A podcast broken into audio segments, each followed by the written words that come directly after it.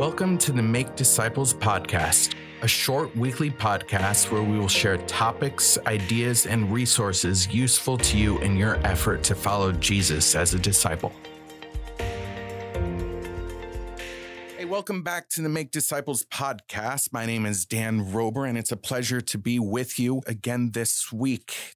Today, I am joined by Heather Terhune. Heather, hey. Thanks for being with us. Thanks for having me. Glad to have you here with us. And over the past uh, several months, going all the way back to August, September, you have been teaching the Acts Bible study on Tuesday mornings. Yes, yes. Yeah. Enjoying that. So we're on week eight. Good time. It's actually interesting how it's coordinated, where we've been able to teach through the book of Acts while we as a church as a whole have been listening to sermons about the book of Acts as well. Oh, yeah, I think you need to hear things a couple of times before it sits in. I, At least I do, I anyway. I certainly do as well. yeah. yeah, you hear it once and you, you get a little bit of it. Although I should say that I feel like I'm learning an awful lot about Acts because I'm teaching through it. Oh, yeah. yeah. It has taken on a completely different persona for me going through it the way we are now. You see it as a history book.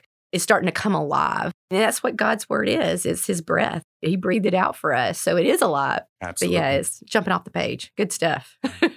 Well, all we want to do today is uh, to take on some questions. So over the course of the past several months, as we've been teaching through it and hearing sermons on it, we've received a couple of questions sent in to us about uh, the book of Acts. And we thought it would be helpful to share those with uh all of our listeners so that they could uh, consider perhaps what may have been some uh, confusing aspects of the book of Acts, and we may not have been able to cover them, or uh, they may have been uh, outside the scope of our teaching and the sermons. Yeah. Uh, so so let's get into this. Uh, sure. Let's start with uh, this question of miracles. So mm. all throughout the book of Acts, we see Peter and later Paul participating in miracles. And so it's healings, and we have some stronger examples of amazing supernatural things going on throughout the book. And the question is, what do the miracles mean for us? I mean, when they're accomplished by Jesus in the Gospels, we can say, he's Jesus, you know, he's mm-hmm. God, and so he can do them. But then we get to this situation where we have people, we have men who are accomplishing those miracles. So what do they mean for us as Christians today? Mm. I think that in Jesus's time, the miracles were never the issue. You know, they were just part of it. He wasn't even able to do miracles in his hometown because mm. of their unbelief. You know, it's because it was more about the gospel and preaching um, that. And I think it was for Peter and Paul as well. I mean, even Paul with, what was it, handkerchiefs and aprons that, you know, they would bring, and he would, they would go, people would be healed with these. And so I think in all of that, the miracles were there for them to show authority and to show that they were um, who they said they were. For us today, you know, we have to be careful not to go um, say, well, this is the way it should be for us too. It's that prescriptive versus descriptive. We're seeing a description of things in a time where, especially with Paul and the handkerchiefs and the aprons, he was in a place where there's a lot of mysticism going on. They burned all these books, magic books and things like that. That would have had a very significant impact for those people then than what we would see today. You know, we God knows what he's doing. And so um, with that, uh, miracles, we have to be careful not to say, oh, if we pray over this handkerchief, then you take it to somebody and they're going to be healed.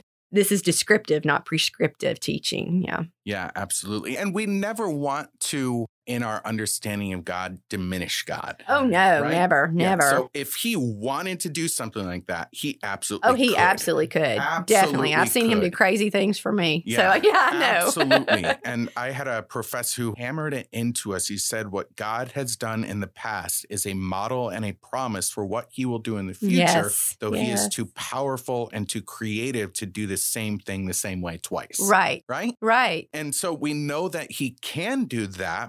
But we also have to recognize that we're in a different situation. Yes, yeah. exactly. And exactly. So, and we certainly have to be careful about saying that because humans uh, were part of this miracle, that all of a sudden that we can accomplish that. Right. It's, it's the height of hubris and, frankly, at times heresy to say that we're going to go to a healing service because I know that I'm going to be able to accomplish this, mm. even if they give credit to God. we just don't know that well enough. Right. It's like Simon the magician trying to buy the Holy Spirit. Exactly. Yeah. You know, it's, yeah. it's not up to us. Also, something I think we need to remember is the Bible is, first of all, a book about God. Mm. So what do we learn about God in these things? We can take these very specific, detailed things and start to analyze them and turn them into something that really, what is God telling us about himself? He's a powerful God, and we can believe that he will accomplish his will um, and his promises. So I think that's what we get from those. So we get to see miracles as a way to show authority and show power. So another question for yeah. you. We read in the book of Acts about God-fearing Gentiles, mm. and sometimes it doesn't refer to Gentiles as much as Greeks, but that can be used interchangeably depending on the translation. But when it says God-fearing Gentiles, are we talking about the God that we worship? Are we talking about that same God, or is it something completely different? Yeah. So this is a history lesson, which I'm not great at, so you probably should answer this. I'm science-minded, not history-minded. But with Acts, is a history book, so we got history going on. There was a diaspora that happened, um, and when that happened, it was persecution of the Jews. This was before the time of Christ. And so when that happened, um, the Jewish peoples were scattered throughout the region. And so their influence, they built synagogues there, and the synagogues were a place of cultural trade. So they would have attracted a lot of people to those areas, and they were successful.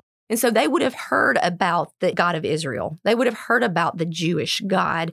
So when we're talking about God-fearing Gentiles, we're talking about people who know the God of Israel, who know Jehovah, but they're not Jews because they haven't been born into the Jewish family. They don't follow the Abrahamic line, you know, per se. I think they have a knowledge of God, which made them ripe. It made them very ripe for when Peter went into Cornelius' house. He understood what Peter was saying. His heart was pricked in that because this was what he longed for. The answers that he had been searching for were now being fulfilled. It was a way for him to be a part of something that he loved.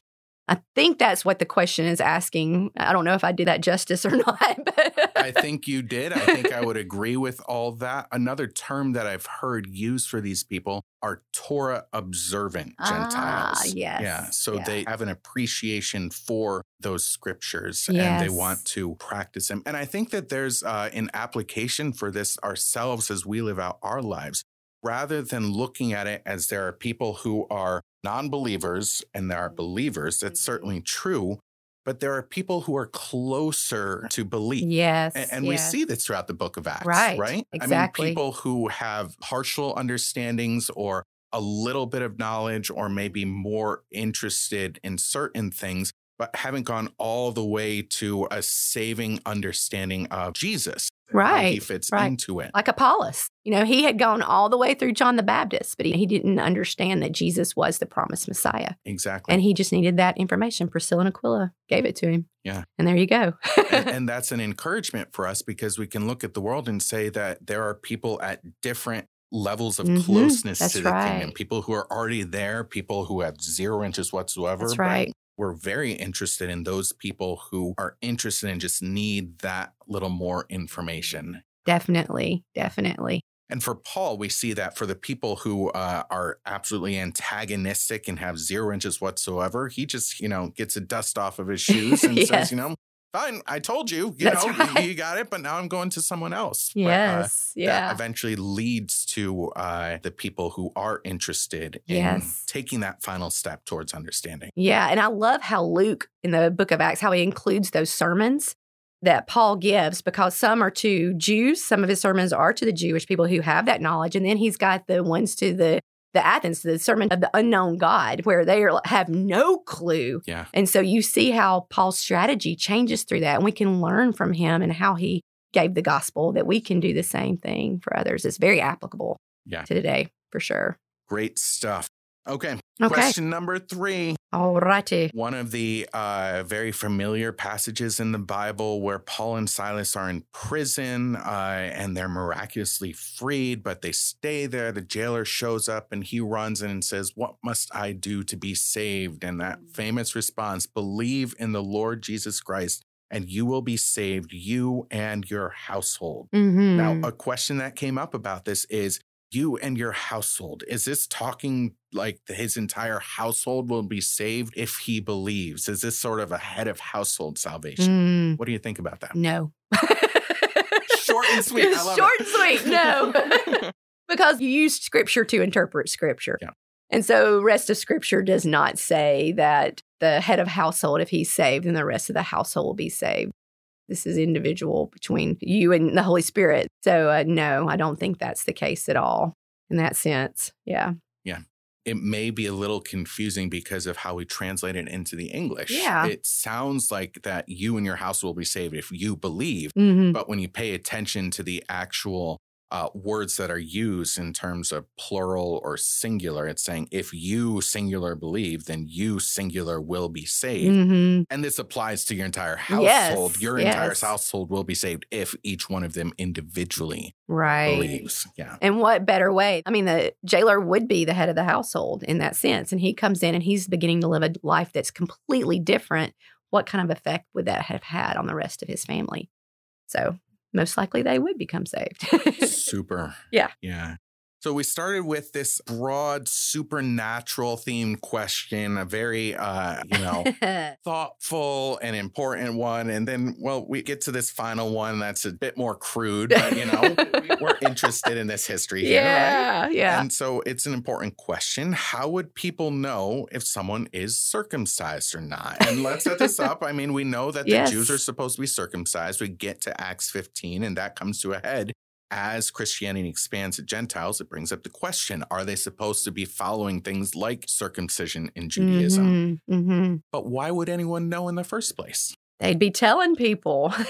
They would have to tell one another. And I think that's why I love so much. You know, we talk about baptism and the old has gone and the new has come. I told my class there's a great example of the word baptizo, how it is defined as a cucumber going into vinegar. It goes in as a cucumber. It comes out as a pickle. It's a great way of talking about baptism to your kids. It's kind of the same, but it ain't the same, you know, and it's even better. And so when you look at um, circumcision and we think about the old is gone. So the circumcision of the Jews, they would have had to have told people, they would have gone in and said, I'm the son of so-and-so. That Jewish heritage, their Jewish lineage is so important to them. And that's what that council, uh, the Jerusalem council was about. It's like, this is no longer the way it is. Our heritage comes from faith.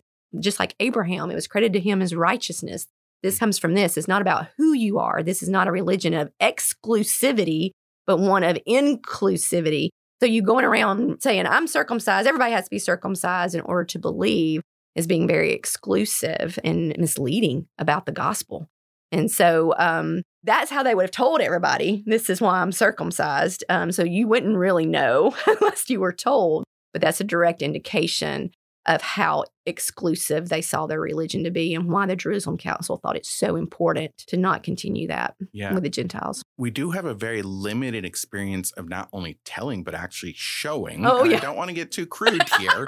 Except oh to gosh. note that in Greek culture, yeah. gymnasiums were the place where uh, primarily men would be uh, physically active in the nude. In fact, the mm. Greek word gymnos, what we get gymnasium from, uh-huh. actually means naked. Oh, my and goodness. And so they would work out in the nude. And so uh, people would be aware of uh, this is awful. These kind of things. um, yes, we're getting a little bit crude here. And so we actually have historical records of certain Jews who actually underwent surgery to reverse their circumcision oh, because wow. they wanted to hide it because yeah. they didn't want people to know that they were Jewish. Oh, that's um, a great so, history lesson. Yeah, but that's a very limited yeah. aspect. I well, think. It doesn't even take into it women, too. You know, yes. you think about women, yeah. circumcision of the heart. That's the beauty of the gospel yeah. is it's so inclusive versus gender and who you are, status symbol, nation, all those things. It's very inclusive. So, yeah, because women couldn't say that. well, well, we went downhill with those questions there, but uh, it's fun times. Important to talk about yeah. regardless. I learned something yes. new. I don't know that I wanted to know it, but I learned something new. There you go. Yeah. Well, thank you so much for being yeah. with us, Heather. This was a great opportunity to answer some questions. And when we come back together next time, we're actually going to take on some uh, broad takeaways from our time talking about Acts. Thanks for joining us for the Make Disciples podcast. We would love it if you would subscribe, leave a review, and spread the word. This podcast can be found in Apple Podcasts and Spotify. This podcast is a ministry of Wildwood Church in Tallahassee, Florida. Please join us again for our next episode of Make Disciples.